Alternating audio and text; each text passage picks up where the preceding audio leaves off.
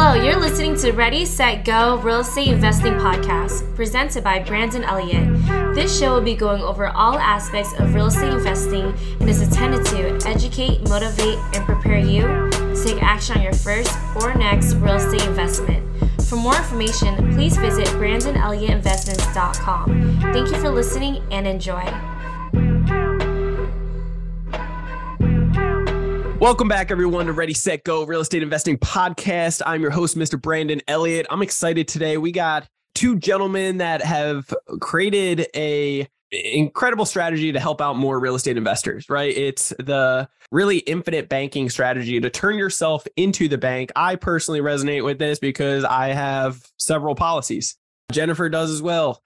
Uh, we promote this to our mastermind group that it is so important to flip the script on the banks, be able to get as much funding from the banks, but then learn how to really be a good steward of it. And when you can start turning yourself into the bank and you know be able to get the tax benefits of lending money from yourself from your own life insurance policies and so forth it's incredible. So infinite wealth is what these guys do and their podcast is incredible as well. Today our guest is anthony and cameron. What are you guys up to? How's everything going today Everything is going great, Brandon. Thanks for having us. Brandy, you got me pumped up. now. I mean, Yes. so I'm even more excited. good, good. I'm excited to be here. Honestly, it's an awesome conversation that I feel like not enough people truly understand what the hell we're even talking about. So I'm excited to have some experts on today. For anybody that doesn't know out there, do you mind just giving like that 30,000 foot view of who you guys are, where you're from, and what you guys are up to? Yeah, absolutely. Go for it. Yeah, you want a little background in there too? Yeah, yeah. Throw some background, do whatever. Yeah. know. Yeah. No, well, the whole reason that I'm even in this place, right, is because I was just a business owner, right? And I was, uh, if you go back, gosh, 15, 16 years now, I was a business owner and I was looking what to do with my money, right, that I had acquired. And all of the kind of traditional options that were presented me never made sense. It was always put your money in this account, can't touch it to your 59 and a half. And I always thought that, man, I was the crazy one because that never sounded like a good idea to me No Right? good at all. exactly. So I never did anything and I just sat on cash for the longest time. And as a business owner, right, you sit on cash because you need it certain points. And that's what I did. I didn't do anything. I was overwhelmed with all this information that was out there.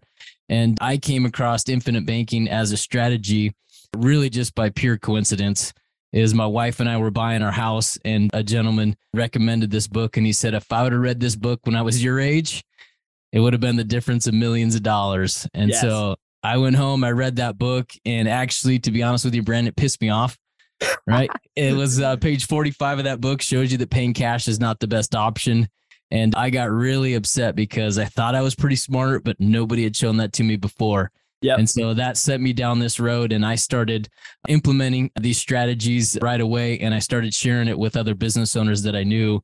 And that's really kind of how I found myself in an advisory role is, you know, you share that and people start asking more and more questions. And so I've been doing this for about 13 years now. Anthony and I partnered up about three, four years ago, and Cool. we are Infinite Wealth Consultants. I love it. What was the business that you were doing before? And tell me about that book. What was that book? Yeah, absolutely. The business actually ran caddy programs for golf courses here in Las Vegas. Cool. And so it was more or less just a staffing agency. I had 50 something caddies that I would staff at courses here around Vegas. And the book was Becoming Your Own Banker by Nelson Nash. And that is the single book that somebody should read if they have any questions Yeah. on infinite banking. People have been doing kind of these strategies for a long time. They've been talking about it for a long time. But Nelson's book is literally the how to, right? So, this Yeah. is how an individual on a small level can implement these strategies. And if you just read that and implement it, you're going to be in good shape. Yeah, it really simplifies things. It makes it easy to understand. And yeah, I mean, it's all right there. So that's great. Yeah. I mean, it's so simple that uh, Anthony can understand it. I love it. Anthony, talk to me. Brandon, my name's Anthony. I'm a recovering CPA. Uh, I've been a CPA for over 20 years, and Poor I, guy. I had, I think, know. yeah, yeah, I had my own tax practice, and oh wait, really enlightened me. Sure. You know what I saw is so many people got punched in the gut. And the biggest thing was to no fault of their own. It's one thing if you make poor financial decisions, you get in debt, you buy a bad deal, you know, that's on you. But Put when you do mark. everything you're told, maxed out my 401k, Yep. paid off my house, stayed out of debt. And now my 401k is a 201k. Yeah. And I realized something was wrong. And I realized that I was doing the same thing everybody else was doing. Sure. And I re- we did some research, and there's a recession, or they say a correction, every decade. We went back to the 1900s. There's been Yeah. one in every decade, except for that last one, which that's a whole nother. Yeah. But one's coming. But you know what I found out is if I don't do anything different, why would I expect a different result? So I started. I realized some of my clients actually thrived during that time. So I went up to them. How did you guys get in this? What was your mindset to be in this position now? Because you're not doing what it, what everybody else is doing. And what books are you reading? And Yeah. what assets are you investing in? And it wasn't anything I was advising my tax clients to do, nor was anything what my financial planner was doing. And then I realized something was wrong, and then it opened up my eyes. And that's when I I read Becoming Your Own Banker Sure. and had a lot of questions. I mean, Yeah. this sounds too good to be true. Yeah. Why isn't anybody doing it? Does this really work? And so I put my toe in the water, got a small policy, and Yeah. it worked exactly like Nelson Nash said. So then I got more policies on my family. And then when my clients were like, man, I don't trust Wall Street. What should I do? I'm like, well, this is what I'm doing. And they, Yeah. they would read the book. And then I started helping them incorporate infinite banking. And then eventually I had CPA firm and IBC advisory. Oh, and I also had a family like over here that I really, my whole goal was to spend time with. So Yeah. Had to make a decision, very easy, sold my CPA firm and been focusing on IBC ever since. And as Cameron and I said, we've merged, partnered actually about four years ago. And all we do is IBC. I don't do taxes anymore. Sure. Thank God. We don't do investments. I mean, our goal is we wanted to be one of the best in the country with infinite banking. And Yeah. when we first started out, it was about using it for liabilities. Hey, let's pay off your car, let's pay off your debt. But that works, but it's not really moving the needle. That's really not building wealth. But Sure. when we use these policies to buy assets, I mean, infinite banking can increase the returns and actually lower lower your taxes. So Yeah. we've changed our focus to really combining infinite banking with Robert Kiyosaki. And just like our slogan is, we want our passive income to be more than our monthly expenses, or to Sure. abbreviate, I want my pie to be bigger than me. Yeah. So that's what we help clients do, not only incorporate IBC, maybe kind of open up some eyes uh, to some investments for them to create passive income. Yeah, I think, and it's a sin what you're speaking about of, you know, in the past, 2008 and so forth, when everybody was relying on what the banks are telling us to do, what all these advisors are saying what to do. And it really just led people the, the wrong direction, unfortunately. So um, you also mentioned that, you know, you were doing the same thing over and over, anticipating and expecting different results. Anthony, correct me if I'm wrong. Isn't that the definition of insanity? Correct. Yeah. Correct. it's crazy though how many like we all do it right so i think it's important to identify what's going on and to start making those changes so i'm glad that you guys found the changes and and what was that eye open experience that damn amazing book right to really show infinite banking but for anybody out there that doesn't know infinite banking do you guys mind just giving that that understanding behind it like what the heck is infinite banking Yeah, infinite banking, and we're talking to real estate investors here, right? Sure. Yeah. I- I mean, we forgot to mention as well, you guys do some real estate investing as well, about 50 flips for land per year and Mhm. got a couple turnkey properties as well. Yeah. So, the best way we can introduce infinite bank is usually through an analogy, and this is kind of the cash cycle for investors, right? When investors are accumulating cash, the first thing that they do is they put it into a bank account, right? Yeah. They put it into a bank account because it's safe and liquid, and they're saving up to hit some sort of threshold. And then what they do is they take those funds and they go and invest. And then if it's the right investment, that investment is then kicking off capital, right, or cash flow back to them. And what they do is they put that cash flow right back into the checking account at their bank and they wait for it to accumulate and to grow.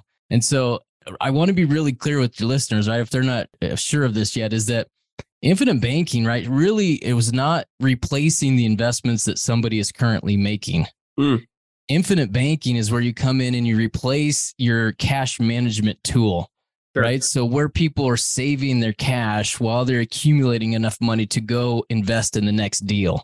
Yes. So, right now, people are putting money into checking and savings accounts and they're earning a big fat goose egg in there, Yeah. right? If Of we can take exactly if we could take those same funds and just move it over into an insurance policy that's designed appropriately, right, for cash value, we get all these additional benefits, right? You get a much higher rate of return, right? It's going to be greater than 4%.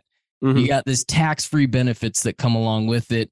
One of the biggest advantages that you have is you have the ability to borrow against it and to never break that compound interest curve. Sure. And so, really, at the essence of what infinite banking is, is you're replacing kind of your cash management system with an insurance policy that you're going to leverage to go invest. Yeah. So these are life insurance policies that it's not your natural old school way of understanding what a life insurance policy is. This isn't for your death. This is lower death benefits, correct? With higher Cash value. cash value that that have dividends paid out from companies, the blue chip companies that have been doing this for hundreds of years, paying out strong dividends each and every year.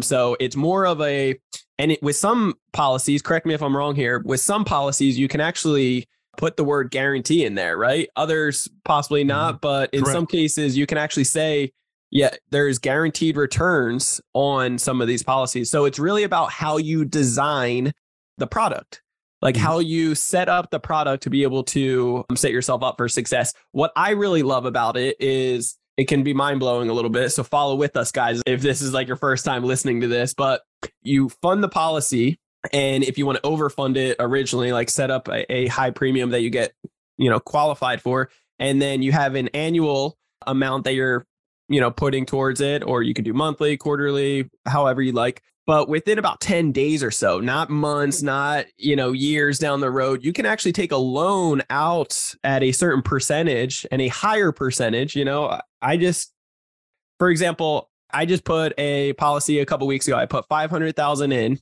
and then instead of sitting in the bank earning nothing, right? Put 500,000 in and then 10 business days later I'm able to pull out 90% of it in just a quick short time frame with a fixed loan amount, right?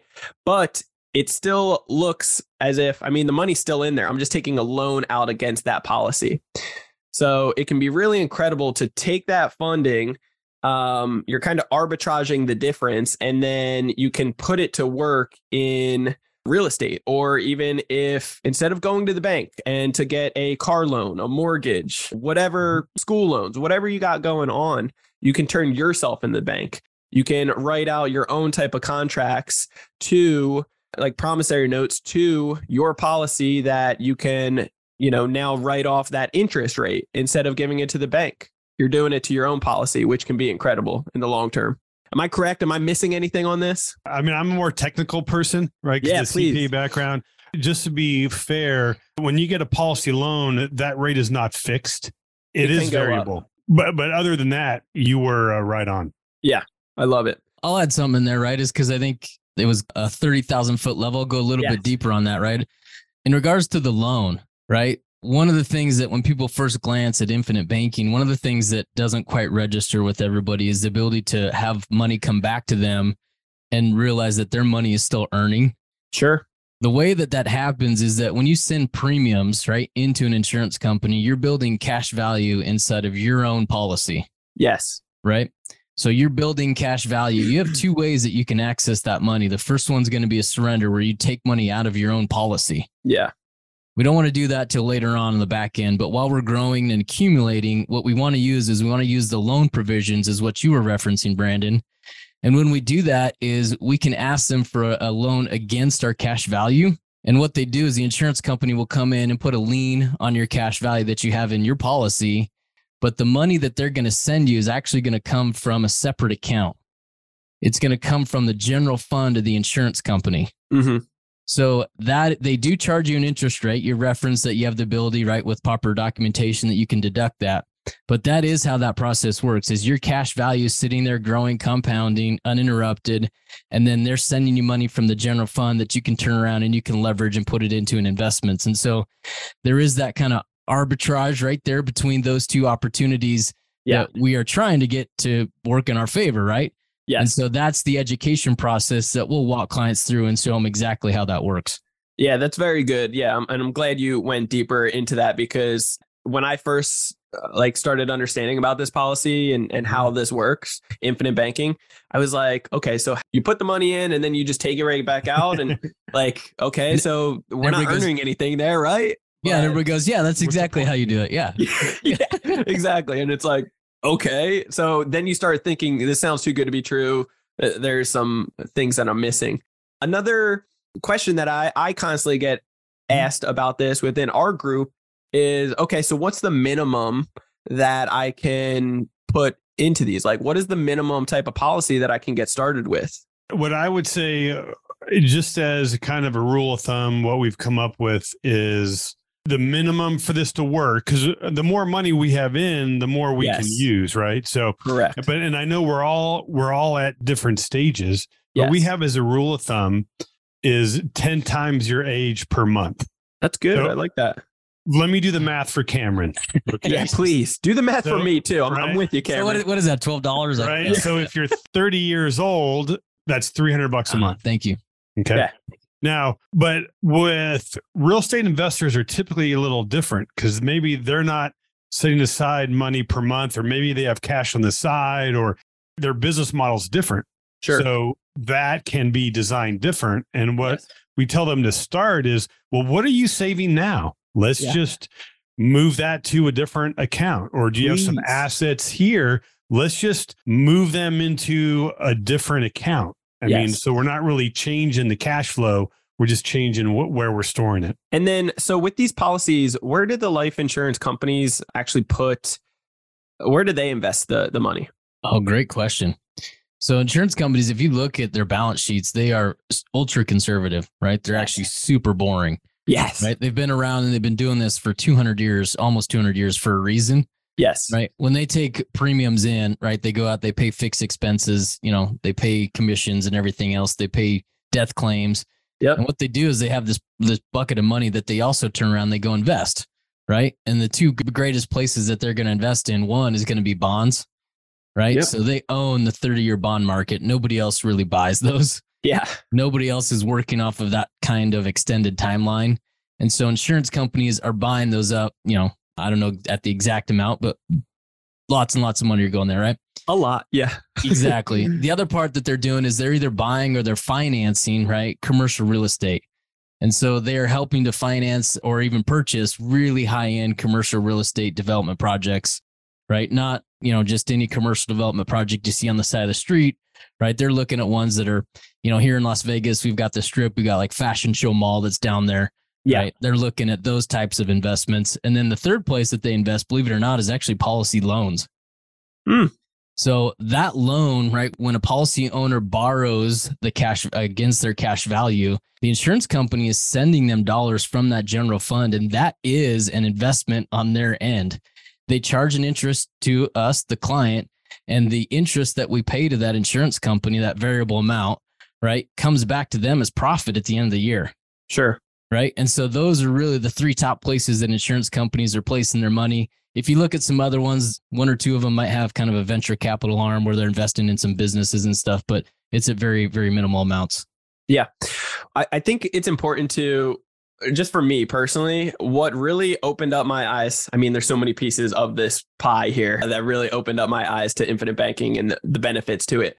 But I truly believe that success leaves clues.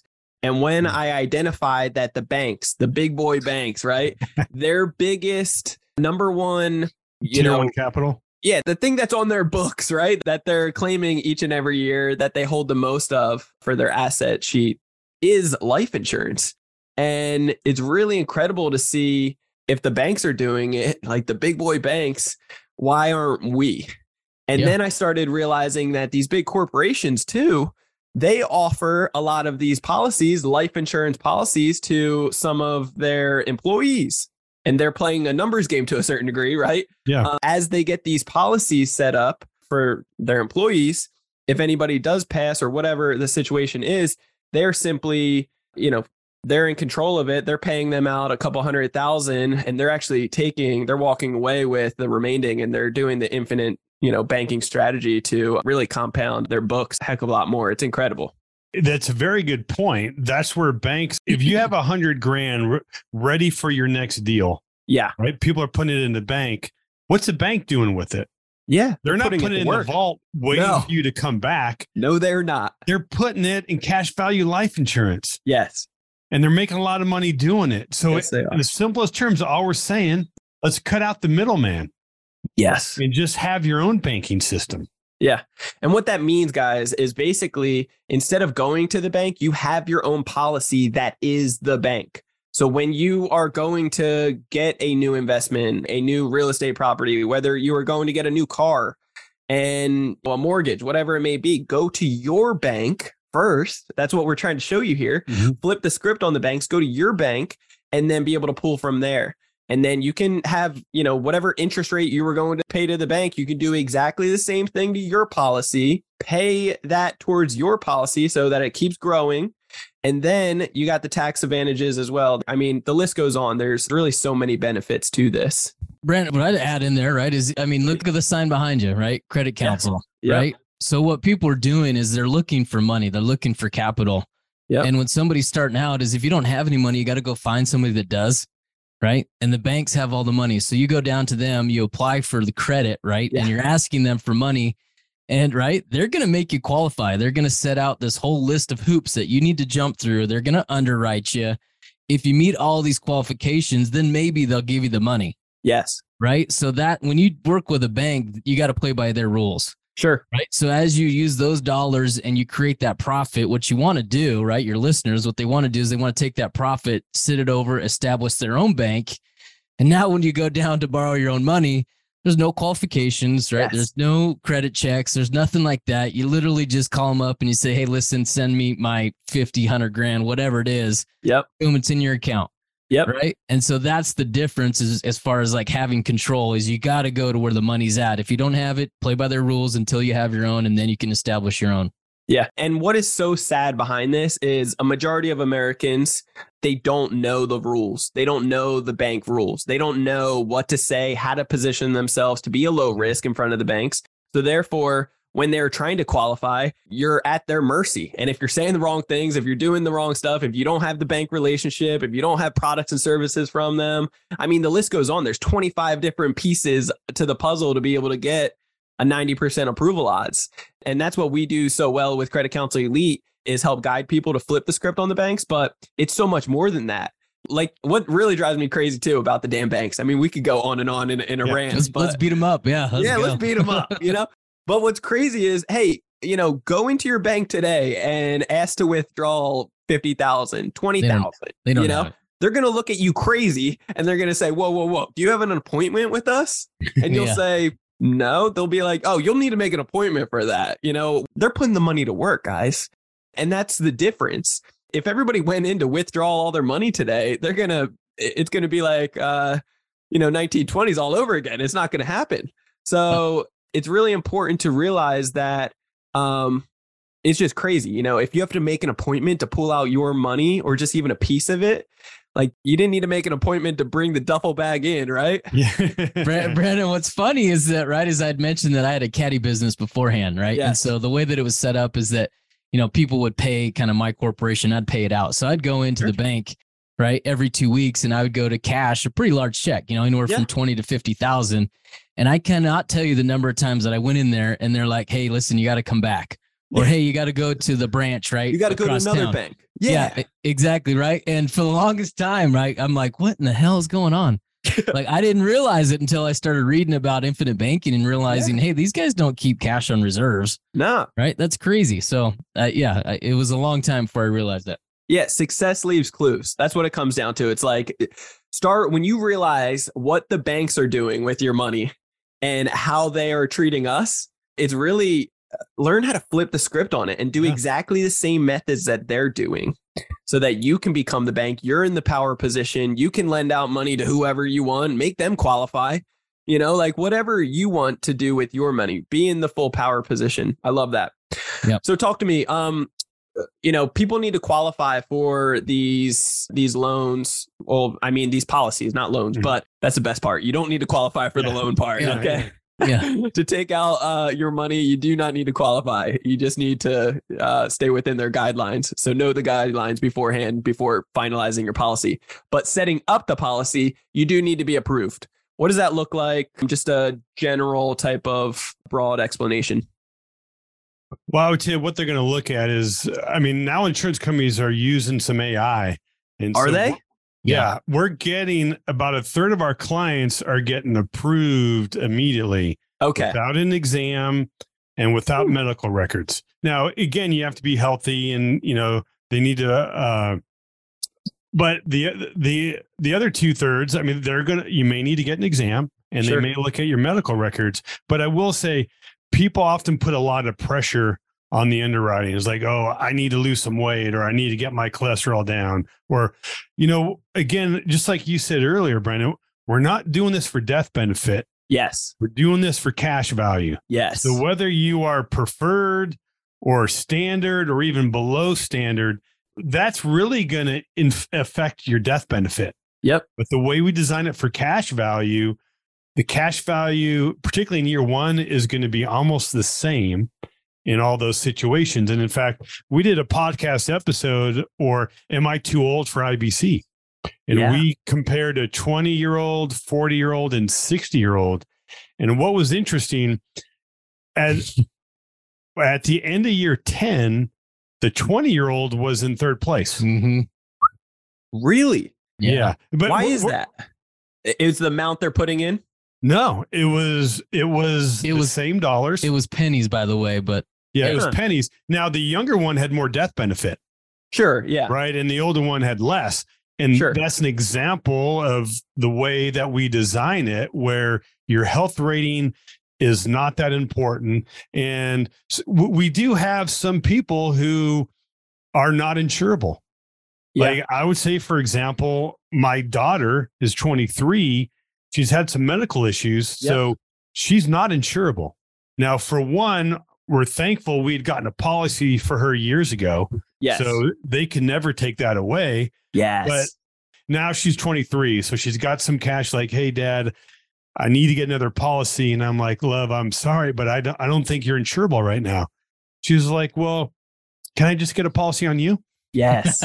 Right? Great So- question. Well, when there's a will, there's a way. Like anybody Exactly. out there, I have a friend actually that they didn't qualify either, and they wanted to really bad. But talk to people. If you do not qualify, there's still options out there for you. Yeah, like I have a policy on my father-in-law. Yep. I have a policy on Cameron. Yep. I have a policy on our assistant here. All the kids. I mean, we're just looking for bodies, Sure. you know, because Yep. the cash value is going to be the same. Yep. Of course, we do need to get their permission. We just can't get a Yeah. policy on them without them knowing. But Yeah. So yeah, I- was told when I set up my third policy here that like with the five hundred thousand put in, I'm putting sixty thousand in a year after that. That's a credit, like it's a very valuable type of policy that Mhm. you know I could sell that to somebody that doesn't qualify um, Well, in the no- future if I ever went into like a tight spot type of situation. You know, Well, it's another. I will tell you the way we, you know, we've had. It's rare in the because the way we design these policies are different, right? Sure. Just that you mentioned, or I, we like to say, or really, uh, maybe it's just me. I don't think Cameron's ever said this, but don't. I always say, "This ain't your mama's whole life." Yeah. Right? This is a very different policy, right? That's, So, it's too hip for me to say. yeah, Cameron's but- like, I don't say anything that you say, Anthony. yeah. Exactly. but we're viewing and our clients are seeing these policies or their premiums not as a payment but as a deposit right that this is an asset but i will say sometimes either people don't get it or maybe their financial situation has really changed and Sure. they can't continue to fund it Yeah. they could cash out the policy you can do that at literally any time or you could sell it yes. and so I've actually bought a couple policies This is Yeah. being recorded. from people and I've sold some, you know. So you're right. that that is a uh, asset that you that you have every right to sell. Yeah, and it's really just changing, you know, names of beneficiary and so forth of where it's going to really be able to, you know, lock that stuff in. Mhm. Um, talk to me. What is like the most common, I guess, unknown thing for people to really wrap their heads around that you guys have seen over the years? Most common objection. Yeah, like why would somebody not? Obviously, it comes down to the lack of education. You know, why there would be fear or thinking, ah, this is too good to be true. It's not for me. Like, is there anything else that we could really be able to break off those limited beliefs today on this podcast to be able to really be able to give people that financial freedom that they deserve? I can give you two. Please. I can give you three. That's good. the first one that comes to mind is like when people first look at this, this is what happened to myself, and this happens to a lot of people, right? Is you're looking at this and the product that we're using is going to be life insurance. Yeah. And as soon as you mention life insurance, you get a whole bunch of opinions, Yes. right? Like, oh, that's garbage. Don't do it. No, don't do it. You know, too high in commissions, too high in this, you know, it's Yeah. terrible, right? They don't understand the creative side behind it, or like, well, I got my uncle or my grandfather or my nephew that does life insurance. Exactly. Mm. Great point. And what I'd add to that is that those are opinions. Yeah. right? There aren't facts, right? So, right, when you dig into infinite banking, set the opinions aside and dig into a policy and how it performs. At the end of the day, whole life insurance has been around for almost 200 years. And this thing is as you you use the word guarantee, there's guarantees that are in it. Sure. This thing is going to be as consistent and predictable as you can find out in the marketplace That's so and good. so do your research and look at that. The second thing that I would say is probably the biggest stumbling block for a lot of people when they first approach infinite banking is when people borrow against the cash value and they look at that interest rate, right? And the first thing that comes to mind is why the heck would I ever pay an interest rate on my own money? yeah. So we've already touched on that thing right I, before as far as listen, it's not your own money. Your money's over here being collateralized and you're borrowing against it Yes. Right? So that's the first thing that somebody needs to understand. The second part of it is you do need to look at that interest rate. Number one, you need to be aware of it and understand how it works. Yes. But also, number two is you need to look at it in the big picture. And you don't want to look at it over one year, right? Or two years, is you need to look at this plan over a 10, 20, 30 year period. Yes. And Brandon, when you run those numbers and you look at that, you'll realize really, really quickly how insignificant that interest that you're paying to the insurance company is. Yes. It's so good. And so, very plainly, right? Uh, we've got an example that will walk somebody through, and I'll say, okay, listen, if you're going to go invest in real estate and you use cash, you don't pay interest to anybody, you're going to end up with A. If you move forward and you borrow against your cash value in your policy, you pay the insurance company a little bit of interest, you're going to end up with B, and B is always, you know, a multiple of what A was. Yeah. Right. So if you're okay paying a little bit of interest, you're going to have a heck of a lot more money in the long run. And so that education piece right there puts that interest rate in perspective for just about everybody. I like that. What I want to add to that is like, is it with the fear and everything? And like, I know this about life insurance and so forth. Is that truly the truth or is it your truth? Is it what you know and understand as of right now? Or is it really the facts mm-hmm. behind what other people are truly doing? Yeah, Because it's a lot different for when you actually experience it firsthand yourself. absolutely. Yeah. Anthony, what are your three? I'll Oh, do it. He doesn't have three. He does. I, I would take He, you he know took I- two away, didn't he? I have even more that are even completely better. They're- those were good though. But I would tell you one thing: people come like, I can earn a higher, a bit higher rate of return. Yeah. Sure. Right. I can do better. And Yeah. the problem is, this isn't this isn't about a rate of return. Yeah. You know, we're just leveraging this to buy assets. Mhm. And one of our, we like to say that we do the math, just like Cameron had mentioned. Well, let's run a scenario. You buy that property with cash or you buy it with a policy. Yeah. We're going to show you who's going to have much more money and more importantly, why. But we had a client who was says, Hey, Anthony, you know what? I am killing it in the stock market. Yeah. I can earn 10% every single year. He later said, I want to, I want to buy term and invest the difference. I'm like, you're missing the point. Sure. Why can't you do both? And we actually did the math about him taking a policy loan and buying the same investments he was in his investment account. And because of the power of compounding, Yep. in this example, he was putting in 20 grand a year to, to invest. with uh, using just cash, the most he can invest each year is 20 grand. But because the power of compounding in year 10, he was able to invest 30 grand. Sure.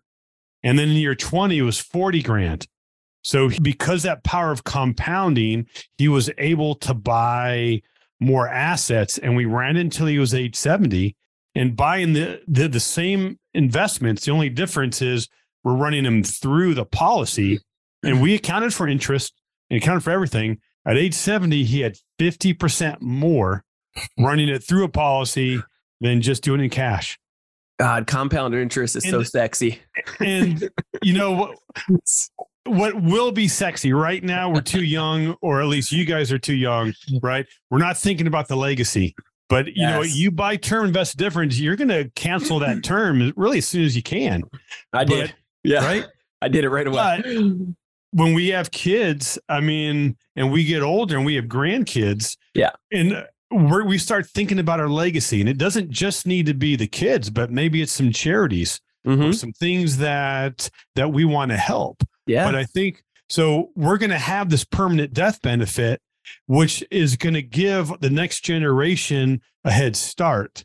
it's good. But, but we need to educate them first Yeah. right that's why we got policies on our kids now so they're learning learning with the little so when they get a lot Yes. they're going to be able to handle it Yeah, that's good. And you know, guys, if you have children that you want to start off with, like that is just incredible to really set them up at such a young age that will transform into something in the future. Just phenomenal for them. And- Compound and- interest. and brandon let me just i don't mean to well i share a little bit about what we're doing like we all have policies on our kids Yeah. and cameron's kids are still younger but mine are older and much wiser uh, and, and better looking uh, but My Savage. Right. Savage. we use the policy for their education And at least with our view, doesn't need to be college. I mean, the college is not for everybody, nor Nope. and college system is broken in my eyes. But you got to get educated, Yeah. whether it's getting a mentor or buying a course or whatever it is. It's going to take capital, but we're teaching them how to do it now. Yes. And with with my grandson, we're putting money into his policy, and as soon as we have enough, we're going to start buying some real assets. yeah. And the projection is by the time he's 20 years old, he will have 20,000 a year in passive income. Come on. Now, but the important th- so he can do what he wants to do not because he has to do it. He doesn't Yes. need to go to school or take a job because he needs the money. Yeah. Maybe he wants to be a pastor. Maybe he Yeah. wants to just do service work or Sure. be a teacher or, or just something that you know is fulfilling emotionally but not in your bank account Yeah. right? Like really followed by his heart, Yeah. his soul versus God, you know, I got bills. Yeah. yeah, and what, what when he gets old enough i'm going to take him to these houses Yeah. This is yours and when he's old enough i'm going to show him the deal i'm going to Yep. show him the numbers so not only does he have some money and a head start but more importantly he has the education Incredible. Yeah, I love that. Yeah, and you know, talking about taking these policies and being able to buy some assets, you guys are currently buying land, right? That's the I wouldn't say the bread and butter, but it's something that you guys are actively doing throughout the year, about 50 or so. Mhm. And so you're buying land to be able to flip. So you're buying it for a couple hundred bucks, flipping it for the 10 to 20,000, right? well we're kind of in, in theory let's say we're buying it for 2500 Sure. Yep. you know and well part of the thing the, the key thing is with raw land it's not an efficient market like single family single Yeah. family there's a realtor that'll help you sell it appraiser that'll tell you the value Sure. and a bank that will finance it in these areas of raw land you- we don't have any of those three which means the market's inefficient Yep. which means there's opportunity there. So we will send out, for example, mailers, 100 mailers offering 2500 bucks. Maybe we get three people that say yes, and maybe two of them, the deed isn't clean or there's some issues, but we Yep. buy that one. We buy Yep. it for 2500, then we go sell it for 10 grand. And again, most of these people, maybe they don't have 10 grand. Like we're talking like two acres in the middle of nowhere, Brandon. Hmm. Like Yeah. there's no power. I mean, It's pretty sexy. Yeah, yeah. for for some, for those people, it's sexy. Like for me, I, I couldn't imagine it. But Yeah. they don't have ten grand. But you know what they do have? It's two hundred bucks a month. Yes, they do. So now, So, now okay, you're the well- bank, right? We're finance it and give us two hundred dollars down, two hundred dollars a month. And then we do that again and we get, we build that up and the way we structure the deal is they don't get ownership until we're paid in full Sure. and you're going to have some foreclosures Yep. you know and we try what we can to get them back on the payment system Yep. but if they don't we just put that land back in our system and for all the foreclosures we've had we've collected more money in the down payment and their Sure. monthly payments than what we paid for it so we got all of our money back and then we just put it back into our machine Well, and what's sell it. what's cool about that as well is that you have a note on it and when it's performing it's performing and that's great right? You you get your cash flow back you get your original investment plus some. And then when it's not performing now you have a whole new category that you don't necessarily even need to foreclose. You can have a non performing note that you can sell because there's a market for that as well Mhm. right? It probably makes sense to foreclose, take take back the property, and then sell it to somebody else or get them on that plan. But I mean, there's so many different options because guess what? You're the bank, you're in control, you have the authority and the legal right to do so. So it's really tremendous. I, I love that approach. I have several friends that crush it doing that. And every time I hear the numbers, I'm like, God, that sounds too. It sounds good, man. I want to. I I don't want to get too distracted being the ultimate hustler. I'm, I'm very focused in what Yeah. we got going on here to grow it, go deep. But yeah, it's very cool. So we hear about people that you know this. This is probably a question that comes up for you guys as well uh, with the infinite banking strategy. If somebody takes out this loan, they ask, well, when is it due? And you know, what does this look like if I don't pay it? Right? Because the policy itself could potentially, you know, after you pass away, it's just going to minus whatever the death benefits minus whatever the loans are and so forth. Uh, Yep. There is an annual fees behind it per year, of course, annual. So give me your feedback on that so that people can understand it and realize you don't necessarily want to rob from your bank, right? Yeah, great point. So we've got cash value, right, as a snare that we're talking about. We're going to initiate a policy loan. One of the things that you want to do, number one, is one of the guidelines that we have is you always want to leave at least one year's of base premium in there. And that base premium is like that cost of the insurance. And that's like your buffer, right? That's just to buy time. So you never want to deplete all your cash and capital. So you want to keep that in there. Outside of that, to be honest with you, Brandon, is a lot of times we're setting people up and we're we're these are their retirement dollars, right? This is the money that they need. And so we do need to provide an education to these clients on the best ways to use it. If someone is accessing these funds, number one is we're not big fans of using it for liabilities, Yep. right? So number Please two is don't. that- Please don't really- go buy the Gucci sweatshirt or something Yeah. like investments only, guys. yeah, or the Versace sweatsuit that Anthony likes to wear. Yeah. It's- it's- right. When we access those dollars, we're going to go acquire an asset. Sure. right? And so uh, that asset, in our opinion, it's all about cash flow, it's monthly income. And so that asset should be kicking off income over and above whatever that cost of insure or that cost of lending is to be able to repay that loan. And so that is ideally how you want to structure that. Now there's a whole bunch of different investments that somebody could make, right? They could be flipping houses where, you know, they need those funds for 4 months and there's really no cash flow that comes off of that in that 4 month time frame during rehab and everything Yeah. else. So ideally, right, we want to monitor that, but when they sell that house, they get all the proceeds. We're going to put a big lump sum back into the policy along with the interest and everything else that we've accounted for. Yep. And or maybe it's a syndication where it's 3 to 5 years where their timeline is and maybe they have quarterly interest that gets paid out to them. Well, great. We don't want to consume that interest, right? That comes off for lifestyle. We want to send that back to the policy Sure. and then also, you can always, at the very least, if you have a loan that's outstanding for an extended period of time, man, we need to pay that interest out of pocket. That interest management is critical in this piece. Is you don't want to deplete the cash value and then not be addressing that. Is that is the one way to kind of ruin this whole thing. Yeah, that's good. And you know, like to answer your question, there's no requirement to repay that loan on any terms. However, we don't recommend people go into this not planning on repaying the loans Yeah.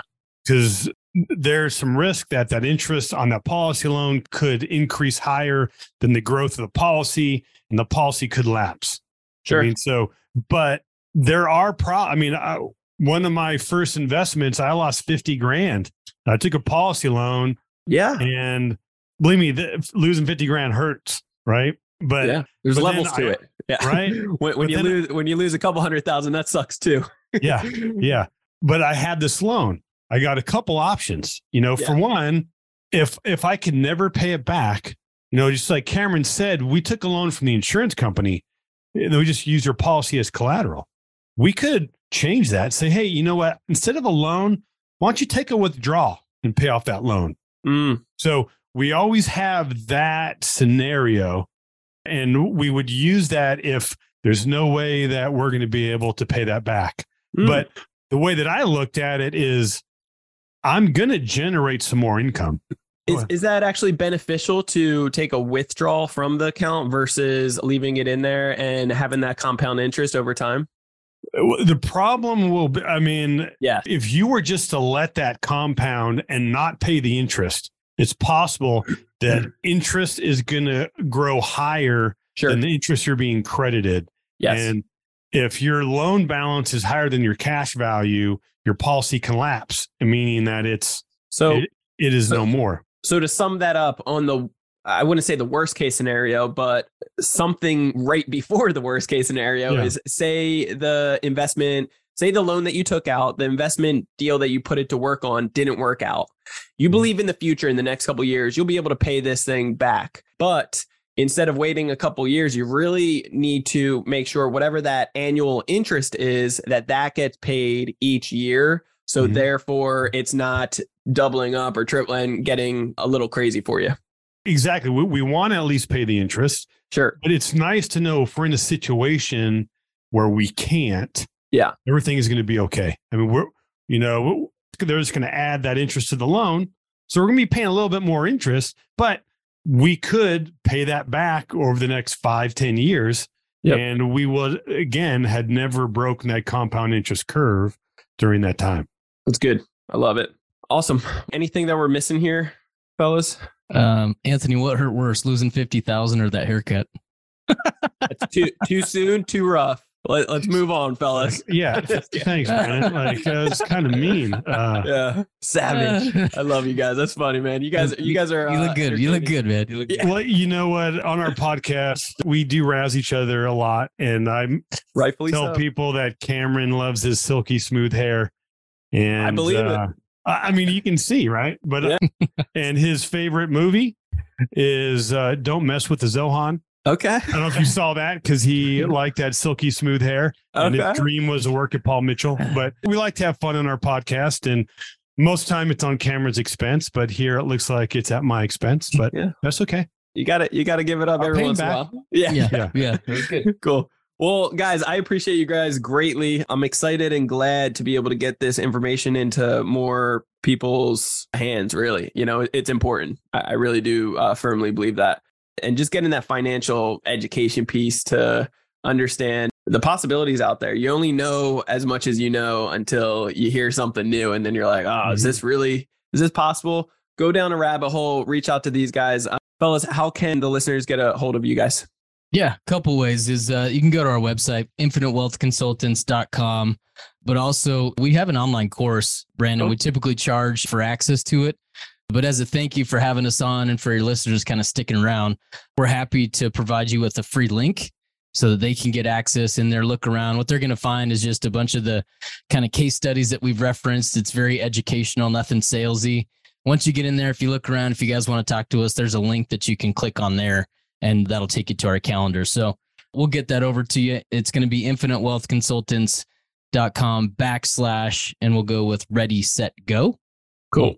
Yep, as that tagline. And then also we'll give you our link tree as well. So they can, uh, we'll get that in the show notes so they can find us anywhere they want to look. And Brandon, what I would imagine, there's probably some listeners that are like, man, this just sounds weird. I don't Yeah. know. I heard whole life's terrible. Blah. What I say, do your research. Yeah. We got there. Numbers don't it- lie.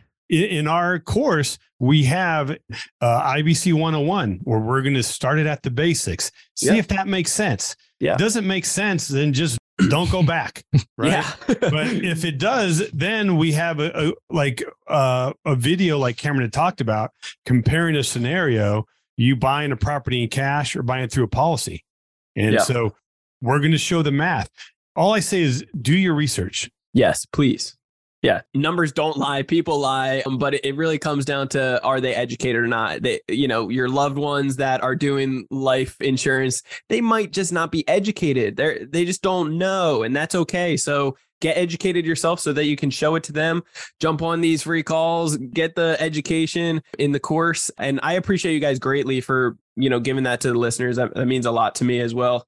And then you guys obviously have your Infinite Wealth podcast as well that people can tune into and, and get a Mhm. ton of education as well. Yeah, we just got on TikTok and Instagram. They can kind of get a chance to hear a little bit of of us and see if Cool. see if what we say speaks to you. Yeah, I love it. Cool. Well, you guys are amazing. Appreciate you both. Had a great time today. Guys, reach out to them that it's going to really open up your mind, do your own research. And if it makes sense, it makes sense. And I'm very confident that you'll be shocked with the opportunities from it afterwards. If you guys want to get a hold of me, you can always do so on Instagram. It is Brandon Elliott Investments. Otherwise, facebook.com forward slash Brandon Elliott Investor. And then if you are looking to truly flip the script on the banks and learn how to be able to get up to 500,000 every 6 months at 0% interest, that's what we are here for. And so much more travel hacking, business credit, fixing credit, get to 800 FICO score in less than 30 days, and purchasing properties with credit as well. So check out creditcounselelite.com. That's www.creditcounselelite.com. Do not forget to leave that five star review for Ready, Set, Go Real Estate Investing Podcast and hit that subscribe button so you get the newest notification every single Monday. And we will see you on the next one. Till next time, guys. God bless. Appreciate you guys. Go make it a fantastic day. Take care. Thanks. This has been another episode of Ready, Set, Go Real Estate Investing Podcast, brought to you by Brandon Elliott. For more information, please visit BrandonElliottInvestments.com. Also, please don't forget to like, share, and leave a comment below. Thanks again for joining. Until next time, God bless.